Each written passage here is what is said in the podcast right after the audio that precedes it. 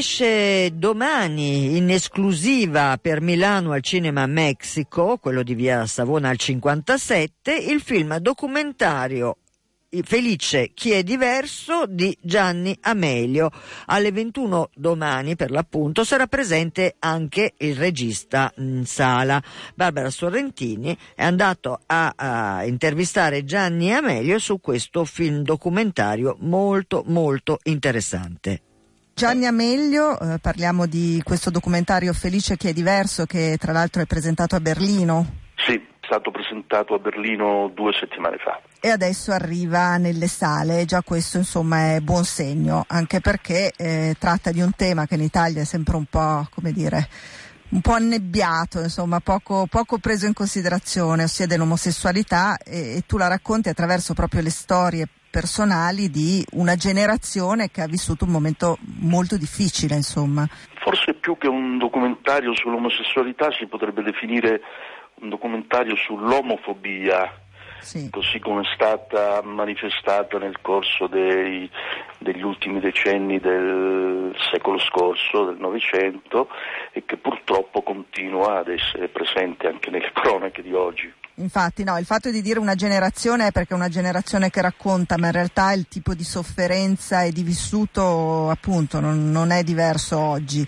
Però è, direi che è toccante insomma, sentire queste persone che insomma, comunque a una certa età raccontano i loro ricordi anche con le lacrime, insomma con una commozione che... Diciamo qualcuno con commozione, qualcuno anche con felicità, qualcuno anche con ironia dipende da, dalle persone perché nel documentario ci sono 20 persone completamente diverse, di ceti sociali diversi, di città diverse anche eh, persone diciamo, realizzate magari in campo artistico oppure eh, rimaste prigioniere proprio del loro problema. E quello che purtroppo è il filo rosso che poi lega queste vite è lo sberleffo, l'insulto, l'umiliazione che viene dall'esterno, cioè io metto a confronto le vite delle persone con quello che poi i mezzi di comunicazione trasmettono a queste persone e dicono di queste persone. Ci sono, credo, dei documenti abbastanza sorprendenti in senso negativo, visti oggi eh, che io ho raccolto dai giornali, dai cinegiornali, eh, anche un po' dal cinema di quegli anni, no?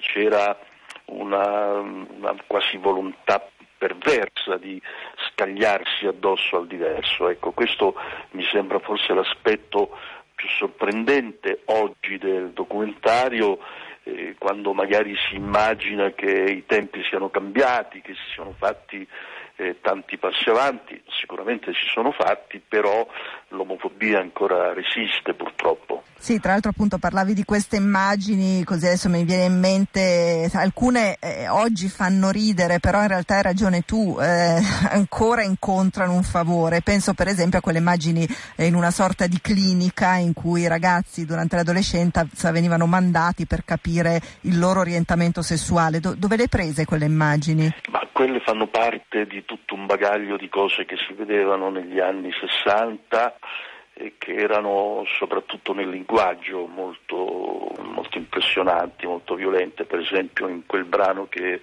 che, che, citi non si parla di omosessuale, non si parla di gay, ma si dice invertito, capovolto, cioè termini che probabilmente per fortuna i giovani oggi non, non hanno mai sentito o comunque non usano cioè c'era un'offesa voluta come se questa offesa in qualche modo eh, potesse difendere l'integrità di chi invece la pensava in modo eh, diverso, un po' eh, diciamo quella che si dice la massa, no? la, la, maggioranza delle persone che si arrogano il diritto di insultare eh, un altro solo perché eh, ha una tendenza che, che l'altro non approva e questo credo che non sia solamente un fatto che succede in campo sessuale, ma potrebbe accadere e accade purtroppo in qualunque tipo di società che non tollera e, i diversi e si scaglia contro i diversi. Ecco Sempre tra le immagini, poi ritorniamo invece sulle storie, ehm, non so, ci sono alcune immagini con Raimondo Vianello in televisione e quello eh, in effetti rappresenta proprio uno sberleffo, poi non so se in buona fede o in mala fede, però insomma il risultato è quello. E c'è anche Tognazzi e di Tognazzi mi viene in mente invece quando nel vizietto eh, in qualche modo, pur lavorando in modo caricaturale, però portava... Mm, certo, certo. Ecco, certo, infatti, certo. non so, infatti volevo un tuo commento perché... Tognazzi come attore ha avuto un percorso molto lungo, diciamo che è passato da una televisione e anche da un cinema molto, tra virgolette, facile, insomma un po' corrivo. Poi piano piano è diventato un attore che ha fatto dei film anche importanti che si sono caratterizzati anche per un'apertura molto rara per l'epoca verso dei temi, diciamo così, scottanti sempre. No? Ecco, prima ancora del vizietto, non so se ti ricordi, c'era eh, Madame Royale lui fece la storia di un travestito che era vista con grande umanità, con grande pulizia e soprattutto con un rispetto che poi nelle altre cose non c'è. E lo stesso Vizietto è un film dove eh, la, la, la cosiddetta diversità è vista e vissuta in modo assolutamente normale e quindi è un film che Tognazzi tra l'altro ha voluto fare con grande entusiasmo anche perché voleva dare un'immagine molto normale di questo che era un problema ancora allora, parliamo di un film relativamente recente rispetto alle cose che prendo in considerazione io nel documentario. Insomma. Poi beh, sempre parlando di immagini di film, ce ne sono alcune appunto memorabili con Mastroianni in una giornata particolare e anche lì in fondo c'era quel cinema che in qualche modo rifletteva su questi temi, temi in maniera però intelligente. Beh sì, sì, qui siamo su un altro piano, su un altro livello, i tempi davvero erano maturi, forse troppo tardi, ma comunque sono stati poi tempi che hanno dato non solo in Italia ma anche all'estero dei film seri, dei film importanti, emozionanti su, su, sul cosiddetto tema difficile.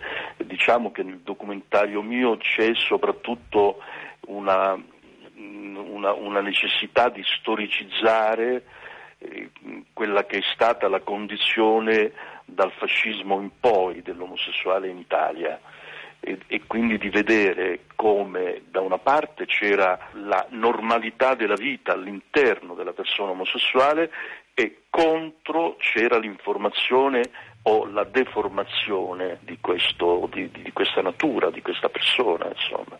Io credo che forse la cosa che colpisce di più nel mio documentario, almeno dalle proiezioni che io ho fatto con, presente io in mezzo al pubblico, sono proprio questi documenti d'epoca che sono quasi tutti inediti.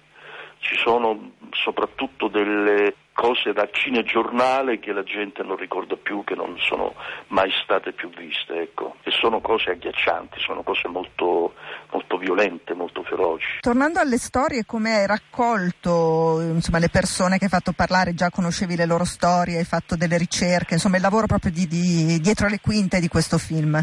Ma Diciamo che molte associazioni, soprattutto l'Arcigay, ci ha dato una grossa mano, un grosso aiuto e abbiamo cercato tra persone disponibili e che avessero anche però la libertà e la volontà di rappresentarsi sullo schermo, cioè persone che avessero poi anche qualcosa di importante, di forte da raccontare.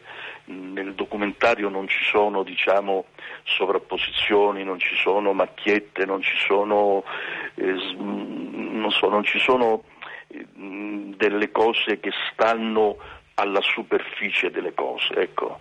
C'è un'interiorità e c'è soprattutto un racconto di vita che la persona in qualche modo ha scelto di voler eh, fare pubblica, rendere pubblica.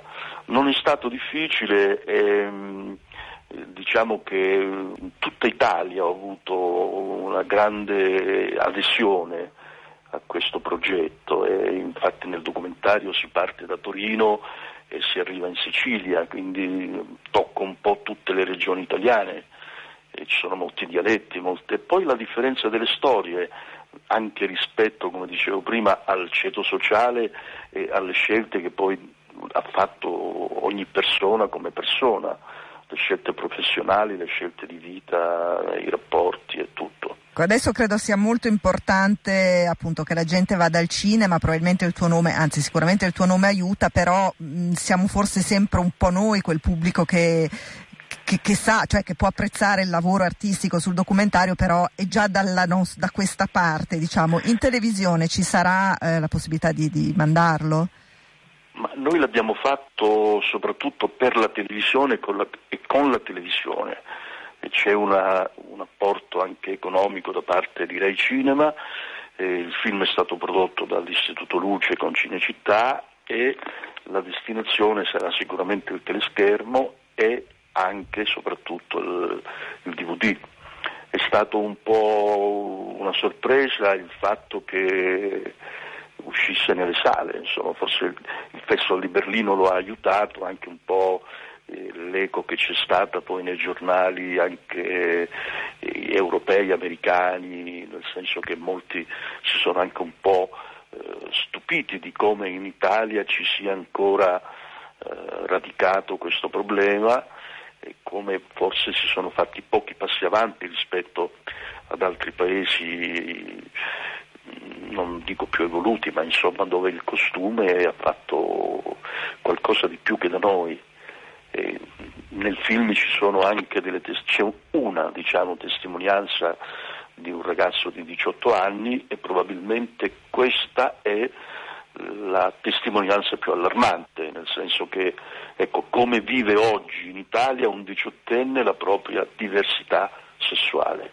Noi sentiamo sulle cronache di ragazzi anche quattordicenni che si suicidano, che si buttano dalla finestra perché a scuola sono stati oggetto di bullismo oppure hanno avuto la capacità, il coraggio la possibilità di parlare con un genitore, un insegnante, degli amici, qualcuno che potesse sostenerlo. Ecco, questo è il problema vero e questa credo sia anche un po' la necessità di questo documentario che è uno spaccato di vita estremamente forte, per alcuni impressionante addirittura. Grazie Gianni Ameglio, felice chi è diverso per questo titolo che appunto prende ispirazione da, da una frase di, di, Sandro Penna che tra l'altro viene anche detta nel film, eh, insomma eh, credo che sia anche un augurio, speriamo. È almeno. detta da Paolo Poli che è una persona straordinaria, che è un attore meraviglioso e che è credo il cuore di questo documentario. Grazie, ciao. Grazie, grazie a voi. Ciao.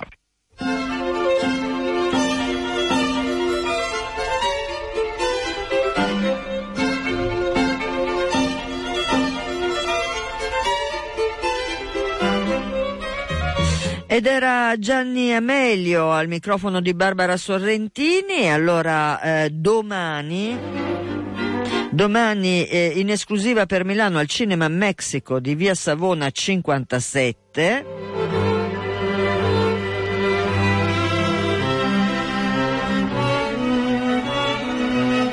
La programmazione di domani è alle 16, alle 18 e alle 21 e alle 21 eh, sarà appunto presente in sala Gianni Amelio.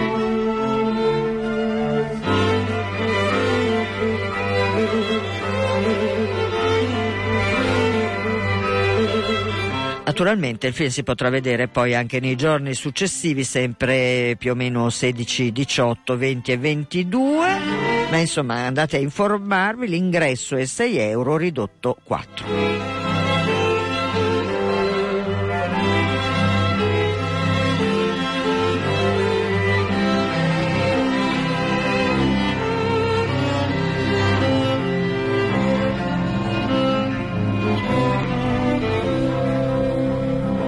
Tra poco andiamo a parlare di un carnevale particolare, ma prima ci rilassiamo. Si fa per dire, no?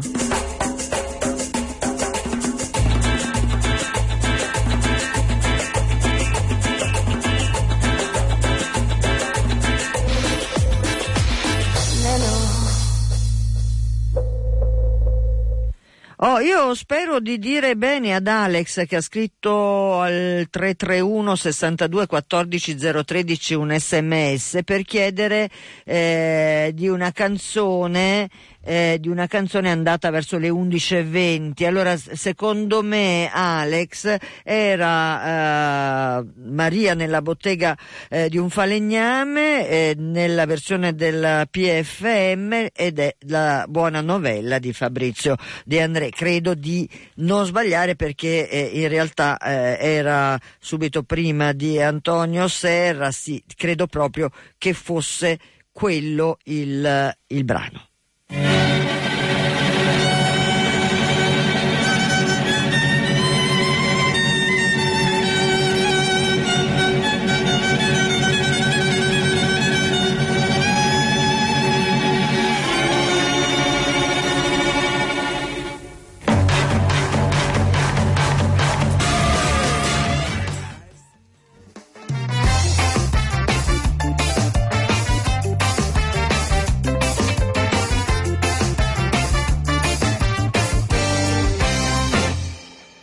Vent'anni biondo ma è una lira per non passare guai. Fiutava intorno che aria tira in fretta, ma che rogna nera quella sera. E diamo, diamo, il benvenuto subito a Luca Gariboldo di Dinamo Scoppio, eh, perché quella che avete sentito, questa versione del Ceruttigino, eh, è dire, una sigla, una sigla per Giambellico del Mondo. Buongiorno Luca. Buongiorno Cecilia buongiorno agli ascoltatori. Allora, buongiorno. adesso io ho detto questa cosa, bisogna tradurla in qualche lingua comprensibile. Di che stiamo parlando? Allora, stiamo parlando di una grande festa di carnevale, per cui come dire, vi invitiamo sabato 8 in Giambellino, nel quartiere Giambellino Lorenteggio, in via Odazio, nei giardini di via Odazio, che in realtà hanno anche al loro interno una bellissima biblioteca, la biblioteca di quartiere Lorenteggio, la casetta del laboratorio di quartiere e il mercato Lorenteggio vi invitiamo a una festa di carnevale, per cui è una festa che però dietro ha dire, eh, un, un, progetto realizzato insieme alle associazioni del quartiere. Eh, eh, perché eh, allora stiamo parlando appunto del Giambellino, una zona mh, mitica eh, de, della nostra eh, città, eh, ma un quartiere che ha subito delle trasformazioni nel corso degli anni.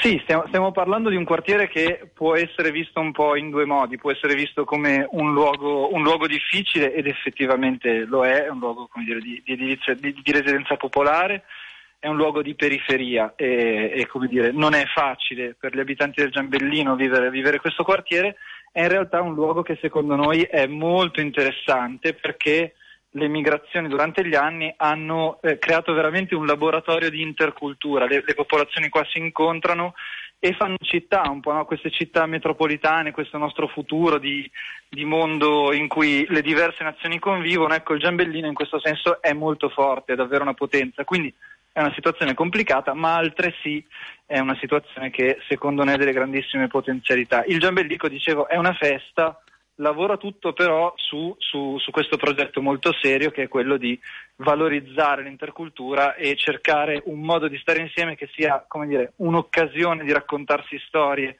e di conoscere modi diversi di vivere eh, al di là eh, appunto della grande festa che sarà. Ecco.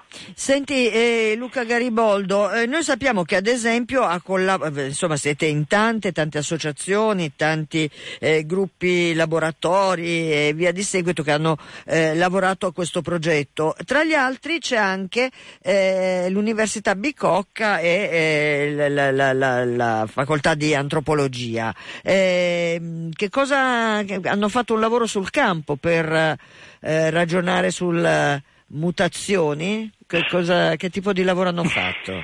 Sì, siamo, siamo in tanti eh, ed è vero, eh, dire, trovate più informazioni su di noi sul sito density.info, eh, abbiamo anche una pagina in cui raccontiamo del giambellico density con, con la Y finale.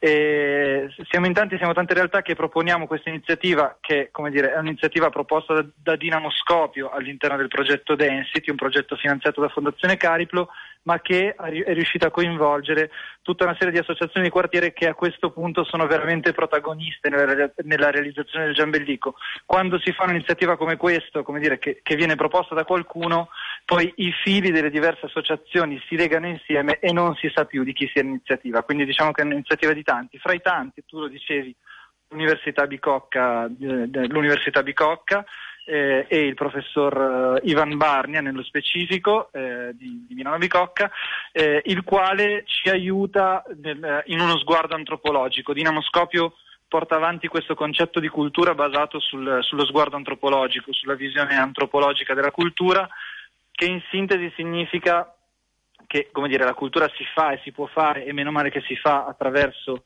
iniziative che hanno dei contenitori molto ben prestabiliti, pensiamo a un concerto, a un teatro, a un film e che seguono quel ciclo di produzione, noi crediamo però che sia importante fare cultura anche a partire da ciò che le persone fanno, dalle, da ciò che le persone sanno fare e dalle magari tradizioni che portano dai loro paesi e che mischiate qua eh, diventano qualcos'altro. Pensiamo ad esempio, io penso ad esempio alla mia cucina, a quanto si sia modificata con, venendo in contatto con il Nord Africa, con l'India, con il Sud America, quante spezie ho imparato a conoscere e come le mie ricette, magari tradizionali, sono state reinventate, ecco l'obiettivo è quello di riproporre eh, dei, dei, prodotti culturali, possiamo anche chiamarli così, che derivano dalla reinvenzione delle tradizioni grazie all'incontro tra persone che vengono da tradizioni diverse, vengono anche da paesi geografici diversi, parlano lingue differenti. Ecco, questo incontro, che a volte dire, rappresenta anche elemento di crisi e lo sappiamo, è, è elemento dire, quotidiano, secondo noi può diventare anche una grande opportunità, per cui il Giambellico cerca proprio di fare un po' questo gioco. Senti eh, Luca, allora ehm, io leggo che eh, c'è un, uno degli slogan, diciamo così, della manifestazione che dice l'8 marzo sarà il giorno in cui cadono le maschere, ci vestiamo di noi stessi e nel Giambellino rappresentiamo il futuro di questa città. Ma cosa vuol dire? Che, che eh, domani eh, ai giardini di via Odazio si viene in maschera o si viene lisci? Com'è? Ah, Cipicchia, si viene in maschera, noi facciamo uno spot sulla vostra radio che dice e chi non ha la maschera, infinita tristezza in brasiliano, per cui è, è, è una festa del, delle maschere, è una festa in cui la maschera è importante. E noi abbiamo un po' un motto che accompagna tutto il progetto Density, che è per fare grande una città ci vogliono tante piccole culture. Eh, l'obiettivo, come dire, noi crediamo il gioco che a noi piace fare, perché poi alla fine, come dire, le cose funzionano se riesci a divertirti. Allora, mettiamola così, il gioco che a noi piace fare è quello di partire dalla nostra maschera e poi scoprire delle maschere diverse, indossare altre maschere, cambiare i punti di vista e attraverso questo cambiare punti di vista poi imparare che noi stessi possiamo essere diversi. Senti eh, Luca, l'ultima domanda, nella sì. tua esperienza, allora il carnevale in realtà teoricamente è una festa legata, beh, legata ai miti della terra come quasi tutte le cose, però è in realtà una festa che ha un'origine eh, che diciamo che il cristianesimo ha eh, fagocitato in qualche sì. modo eh, e, e, che quindi ha eh, una radice eh, soprattutto nel mondo occidentale, mettiamola così. Sì. Eh, in realtà eh, tu, come, come, per, quella che è la tua esperienza e la tua conoscenza, eh, nel resto del mondo come funziona? Nel senso che vabbè, c'è naturalmente il carnevale brasiliano eh, che è impossibile ignorare, diciamo così, ma eh, io mi chiedo ad esempio in Africa o in Cina eh, esistono dei carnevali? A Cipicchia, il carnevale cinese eh, esiste, non si chiama così, però se pensiamo alla, alla, festività del nuovo anno con il dragone, ad esempio, no? la maschera del dragone. Ecco, diciamo che riprendendo un po' quello che tu stai dicendo, la tradizione cristiana del carnevale è poi di fatto molto pagana, la, la, la lotta tra Arlecchino e Pulcinella, per cui eh, è, è, una, è, è, anche una cosa che anche nella nostra tradizione una, è, un po' ambivalente. Negli altri paesi la maschera viene interpretata e utilizzata in tante occasioni in modo diverso, pensiamo ad esempio al, alle popolazioni africane che ma per fare dire, un esempio divulgativo alle popolazioni africane e alle loro maschere che tutti conosciamo nel nostro immaginario, e che a volte ci portiamo anche a casa dal ritorno di un viaggio, che magari non vengono utilizzate solo nella settimana del carnevale, ma che vengono utilizzate all'interno di riti proprio per eh, poter spostare la propria personalità all'interno di qualcos'altro. Ecco, questo è un po' il gioco che noi vogliamo fare. Lo facciamo all'interno del carnevale perché qua, come dire, conosciamo e riconosciamo questa festività e allora ci giochiamo. Allora io eh, ringrazio molto eh, Luca eh, Gariboldo eh, te, perché così ci hai fatto capire un po' meglio questa, eh, questo carnevale del Giambellico del mondo. Eh, l'appuntamento lo ricordiamo, uno degli appuntamenti perché in realtà insomma, il progetto è un progetto articolato e complesso, quindi diciamo che l'appuntamento di cui stiamo parlando adesso è quello di domani, eh, eh, tutto ai giardini di via Odazio e agli sì, la giornata, lo ricordo. del mercato comunale, eccetera, eccetera. Insomma, avrete modo di eh, eh, appassionarvi anche a questo carnevale interculturale. Eh, grazie, grazie, Cecilia. Grazie a voi tutti e a domani allora. Un saluto agli ascoltatori, arrivederci. Ciao, ciao. Ciao.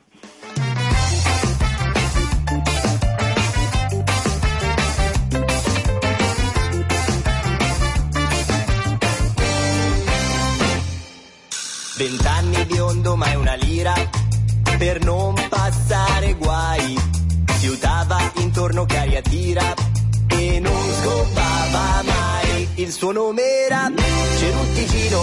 Eh, scusate, scusate, mi stavo collegando, come vi avevo annunciato all'inizio, con Roma, con eh, Daniela Stigliano, che è vice segretario della Federazione Nazionale della Stampa Italiana, che ringrazio tantissimo perché lei si è staccata da una cosa molto importante che sta eh, accadendo proprio in questi momenti a Roma. Buongiorno Daniela.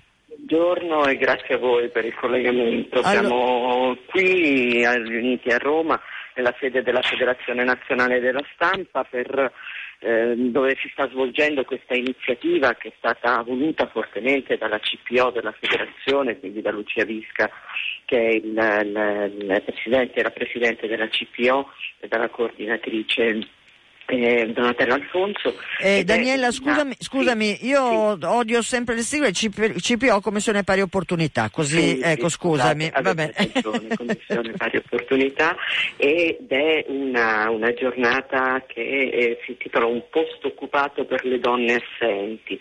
Eh, ma, come federazione siamo partiti da eh, quella, quella, campagna che è stata ideata e lanciata l'anno scorso un, della, da un posto occupato, una mobilitazione che è stata voluta tra l'altro da una collega che si chiama Marianda Loro e che dalla, eh, dalla Sicilia l'ha portata, la sta portando in tutta Italia e ci, siamo, ci stiamo interrogando eh, sulla, sulla, violenza c'è sulle donne, sulle donne colleghe, quindi sulle giornaliste nel mondo e anche su altri modi eh, di, di, di, violentare in qualche modo le donne. In questo momento io mi sono staccata mentre era in corso la testimonianza eh, prima di una, una, giovanissima giornalista somala, Faduma, Fadumo Abdul Kadir Hassan, che è una giornalista che ha 18 anni eh, lei ha raccontato in maniera drammatica questa, questa sua esperienza, le ha detto io subito,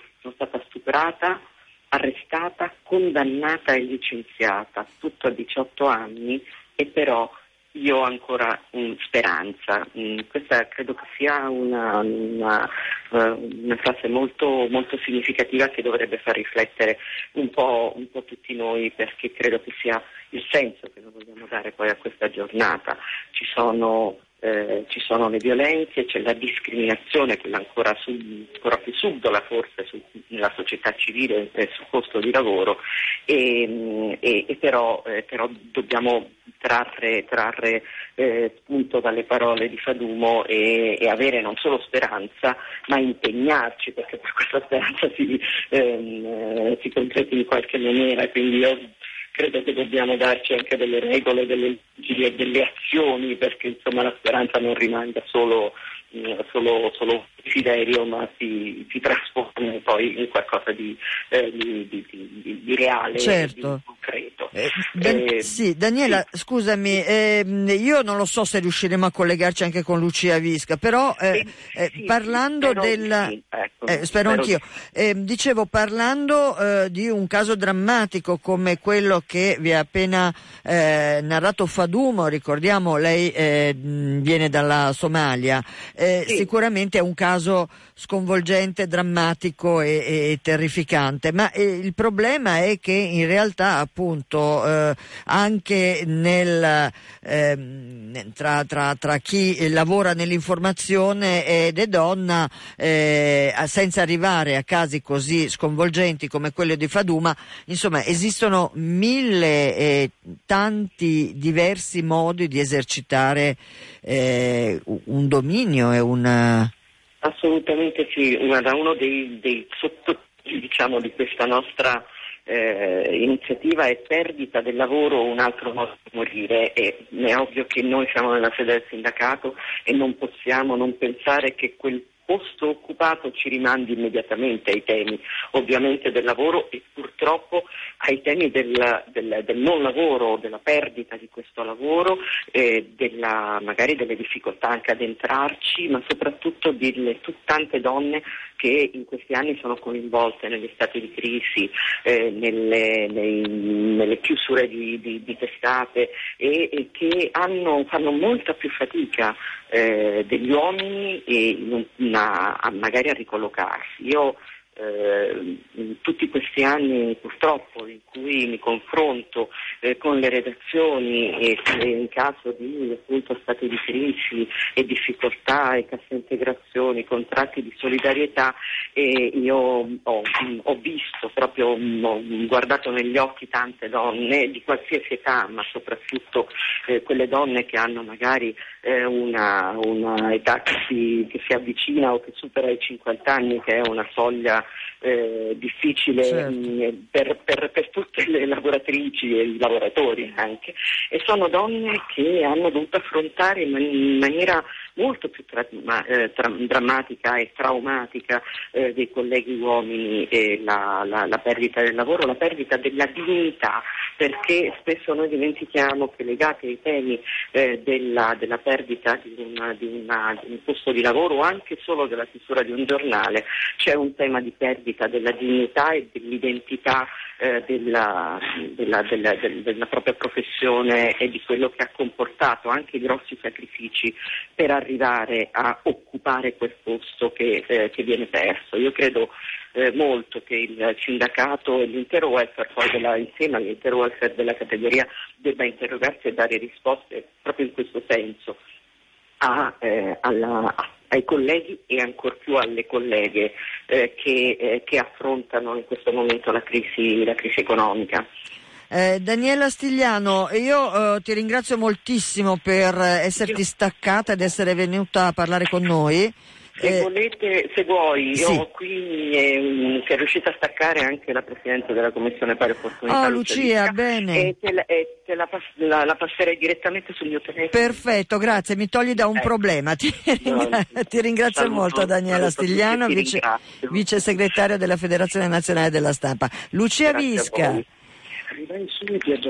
Lucia Visca, Eccomi, sì. eh, grazie per, eh, anche a te per esserti staccata da, Grazie, da sì, questo. scusa, eh, ma- Figuriamoci. Ah. Allora, ehm, abbiamo parlato con Daniela eh, della testimonianza che per l'appunto sconvolgente testimonianza di Fadummo Ab- Abdul Kadir Hassan, che è appunto una, una giovanissima giornalista che è riuscita a subire violenza addirittura in redazione, insomma, ed è stata poi arrestata, licenziata, insomma una storia terrificante, ma eravamo poi stata scese... incarcerata per diffamazione alla fine, perché lei non ha voluto ritirare le accuse. Certo, e, e però eh, Lucia Visca, tu eh, Presidente della Commissione Pari Opportunità, eh, hai uno sguardo anche su, su quello che è il panorama italiano eh, che, che, insomma c'è, c'è per certi versi più vicino. Sì, eh, panorama italiano del femminicidio lo conosciamo, eh, so, credo che l'avrete commentato milioni di volte, lo commenterete ancora.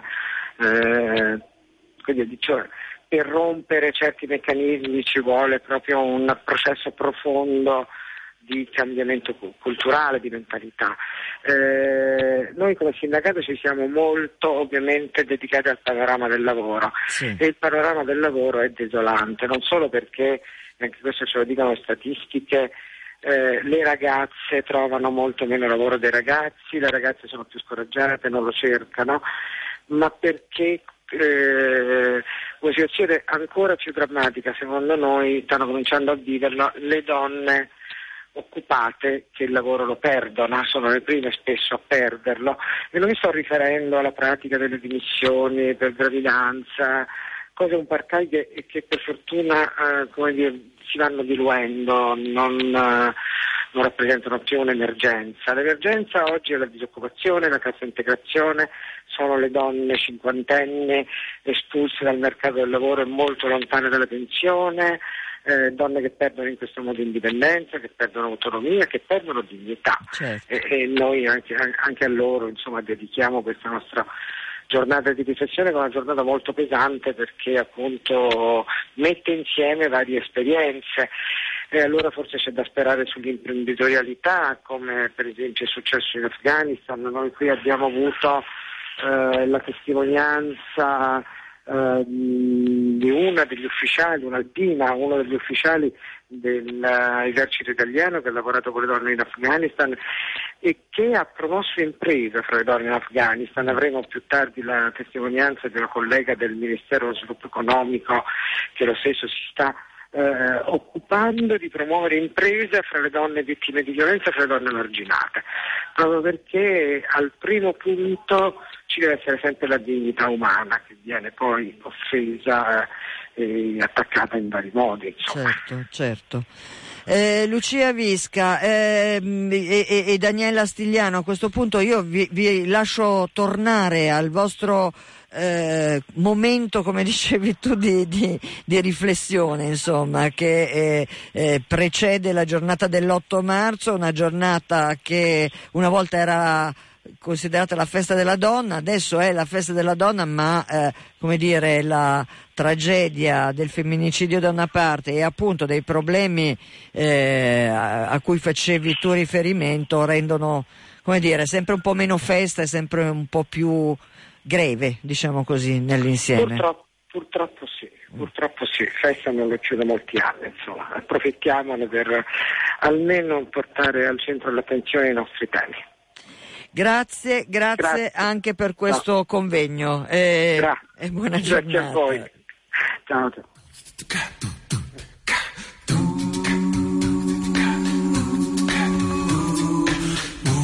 Ed erano Daniela Stigliano, vice, vice, segretario della Federazione Nazionale della Stampa e Lucia Visca, presidente della Commissione Pari Opportunità, tutte e due strappate, diciamo così, da eh, questo convegno organizzato quest'oggi, questa mattina a Roma. Eh, l'appello era Drappo Rosso, posto occupato per donne assenze assenti e, e il, il, momento di questa mattina si chiamava Giornalismo e violenza sulle colleghe nel mondo, Somalia, libertà di stampa e diritti umani, il caso di Radio Sciabelli.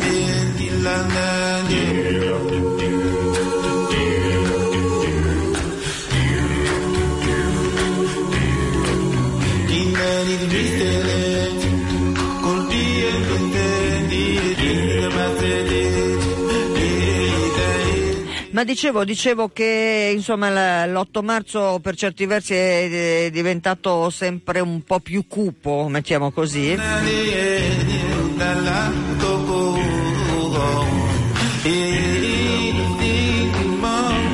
Ma poi ci si ingegna sempre, si cerca sempre un modo per uscire in positivo, peraltro è una delle, secondo me, caratteristiche delle donne, quella di avere uno sguardo un po' meno eh, drammatico nonostante la vita grama che facciano in, in, in, molti posti non solo in Italia ma in giro per il mondo.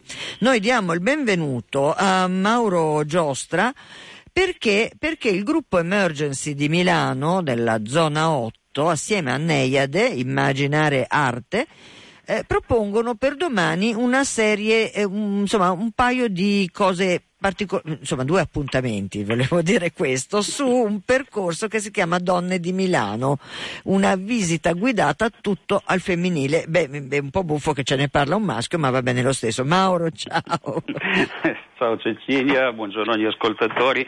Sì, eh, pare anche molto strano a me questa cosa e mi devo scusare, ma eh, questa intervista avrebbe dovuto farla Sabrina, che è la nostra volontaria, che è stata il cuore e l'anima della, di tutta questa iniziativa, ma lei oggi purtroppo è assolutamente impossibilitata e mi ha passato la palla, peraltro un po' scottante, ma va bene. E noi la giochiamo, dai, questa palla, sì, Mauro. Va bene, molto bene. Allora, co- cosa vuol dire Donne di Milano, una visita guidata? Che cosa, avete, Sì. che cosa vi siete inventati? Ma allora, ehm, diciamo che eh, Sabrina, appunto, la nostra volontaria, così un po' casualmente ha avuto modo di contattare questa eh, associazione che si chiama Neiade, eh, con la sua eh, presidente che è Olivia Campanile, donna straordinaria, e ha lanciato questa mh, proposta di fare qualcosa per l'8 marzo, che eh, ormai la tradizione vuole sia il giorno della donna, anche se tutti noi crediamo che l'8 marzo dovrebbe essere tutti i giorni, ma insomma,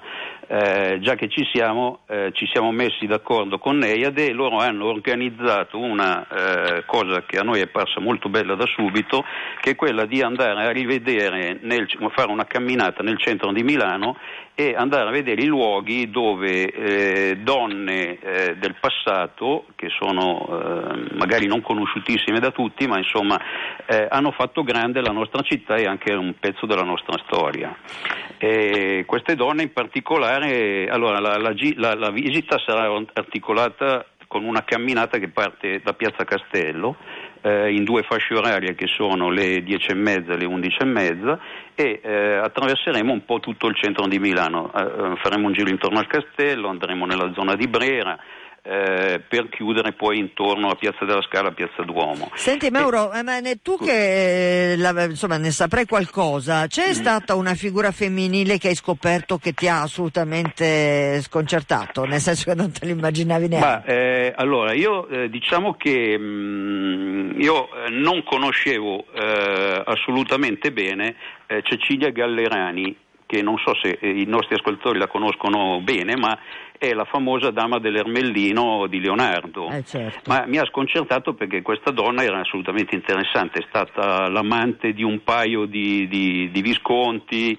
eh, insomma una donna un po' avanti per i suoi tempi, eh, tra l'altro pare di grande bellezza e quindi questo mi aveva colpito molto. Poi vabbè, le altre donne che visiteremo, diciamo così, saranno vabbè, Bianca di Savoia, Bianca Maria Visconti, Beatrice Desti, appunto Cecilia Gallerani, poi passeremo alle grandi cantanti dell'Ottocento, Giuseppina Grassini, Giuditta Pasta e Giuseppina Strepponi, che mi pare fosse anche coinvolta con Verdi in qualche modo. sì, qualcosina ci aveva in da qualche fare, modo. sì. E vabbè, poi Giulia Beccaria, Marianna De Leiva e chiuderemo con eh, colei che tenne uno dei salotti romantici più importanti del nostro paese che è Clara Maffei, contessa Clara Maffei. Sono tutte nobili, però erano, Eh erano beh. donne ed erano avanti. Eh, insomma, beh, no? noi non Quindi- ci preoccupiamo che fossero nobili, ci mancherebbe. sì, sì, sì, senti, senti. Mauro Giostra, quindi insomma questo, eh, questo giro è come dire un modo per eh, celebrare, diciamo così, la, la giornata della donna in modo eh, un, un po' colto e un, e un po' eh, originale, diciamo così, rispetto a tante tante iniziative che ci sono da domani, anzi che sono già iniziate da oggi. Ma Certo. oltretutto uno dice, vabbè, ma che c'entra Emergency? Esatto. Eh, perché poi, Esatto. insomma, per queste, per queste passeggiate voi chiedete una cosa. Certo, Eh, diciamo che eh, chiediamo un'offerta di 10 euro che va, eh, dedotte le, le spese vive insomma, di organizzazione,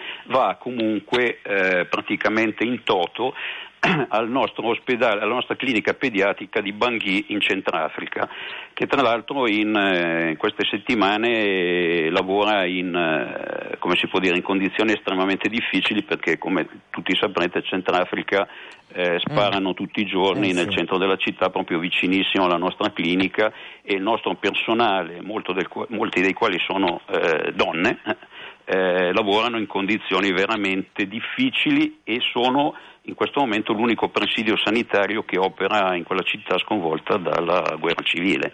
Quindi eh, diciamo che Neiade eh, ha interpretato al meglio eh, dire, questa ipotesi di collaborazione con noi dove eh, portiamo le persone a vedere delle, delle, cose molto belle ma nello stesso tempo eh, facciamo anche una cosa utile per della gente che ne ha bisogno in eh, questo certo, momento. Certo. Eh, scusa, mi dimenticavo sì. di dire che abbiamo anche il patrocinio del Comune di Milano, ecco. che è importante. Bene, insomma, ecco, allora, allora ehm, eh, Mauro, il tempo sta per scadere, quindi certo. ti vorrei chiedere una cosa, naturalmente c'è bisogno di prenotarsi oppure sì, si viene lì allora, diretti? C'è una prenotazione assolutamente obbligatoria per questioni proprio di sì, organizzative. Certo. Eh, io inviterei, dato che ci sono ancora dei posti, eh, non tantissimi e quindi se, le, se, c'è qualche persona interessata direi che dovrebbero farlo eh, in tempi molto veloci chiamando eh, il 339 174 1063 Aspetta, 339 174 1063 e lo ridico 339 174 1063 Perfetto. Per... Oppure eh, mandare una, una mail eh, a emergency mi8 eh, tutto attaccato emergency con la i greca sì. mi8 chiocciolagmail.com Benissimo. Eh, allora... Prima lo fanno e prima hanno possibilità di, e più possibilità hanno di, di di partecipare questa a questa passeggiata Molto che bello. lo ricordo eh, è alle 10.30 oppure alle 11.30 Perfetto. domani mattina con la con partenza, da, da Piazza Castello, Castello al 5. Esatto. Benissimo, allora io ringrazio Mauro Giostra di Emergency per averci raccontato questa. Beh. Io ringrazio te e assolutamente tutti gli ascoltatori. Grazie. Ciao, grazie. Buona giornata.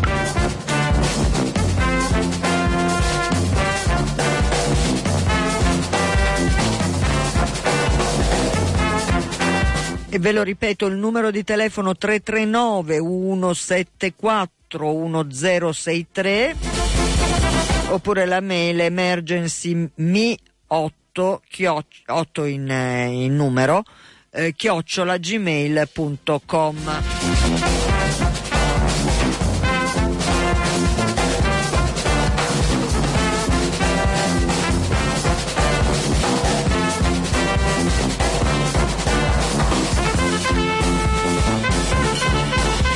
E come sempre grazie a tutti per, eh, per eh, l'attenzione. Si chiude questa settimana di Cult e l'appuntamento è per lunedì alle 10.35 circa per un'altra settimana, un'altra puntata.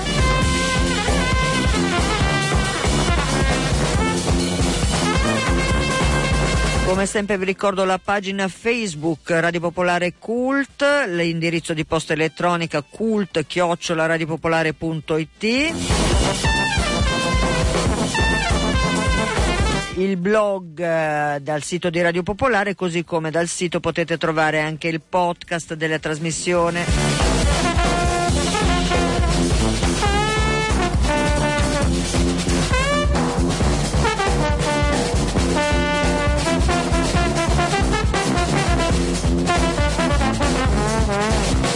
Cecilia Di Lieto e Ira Rubini vi salutano, vi augurano naturalmente un buon fine settimana, vi ricordano che dopo la pubblicità c'è eh, l'appuntamento con le notizie di Popolare Network e a seguire la programmazione. Ciao a tutti, buon fine settimana.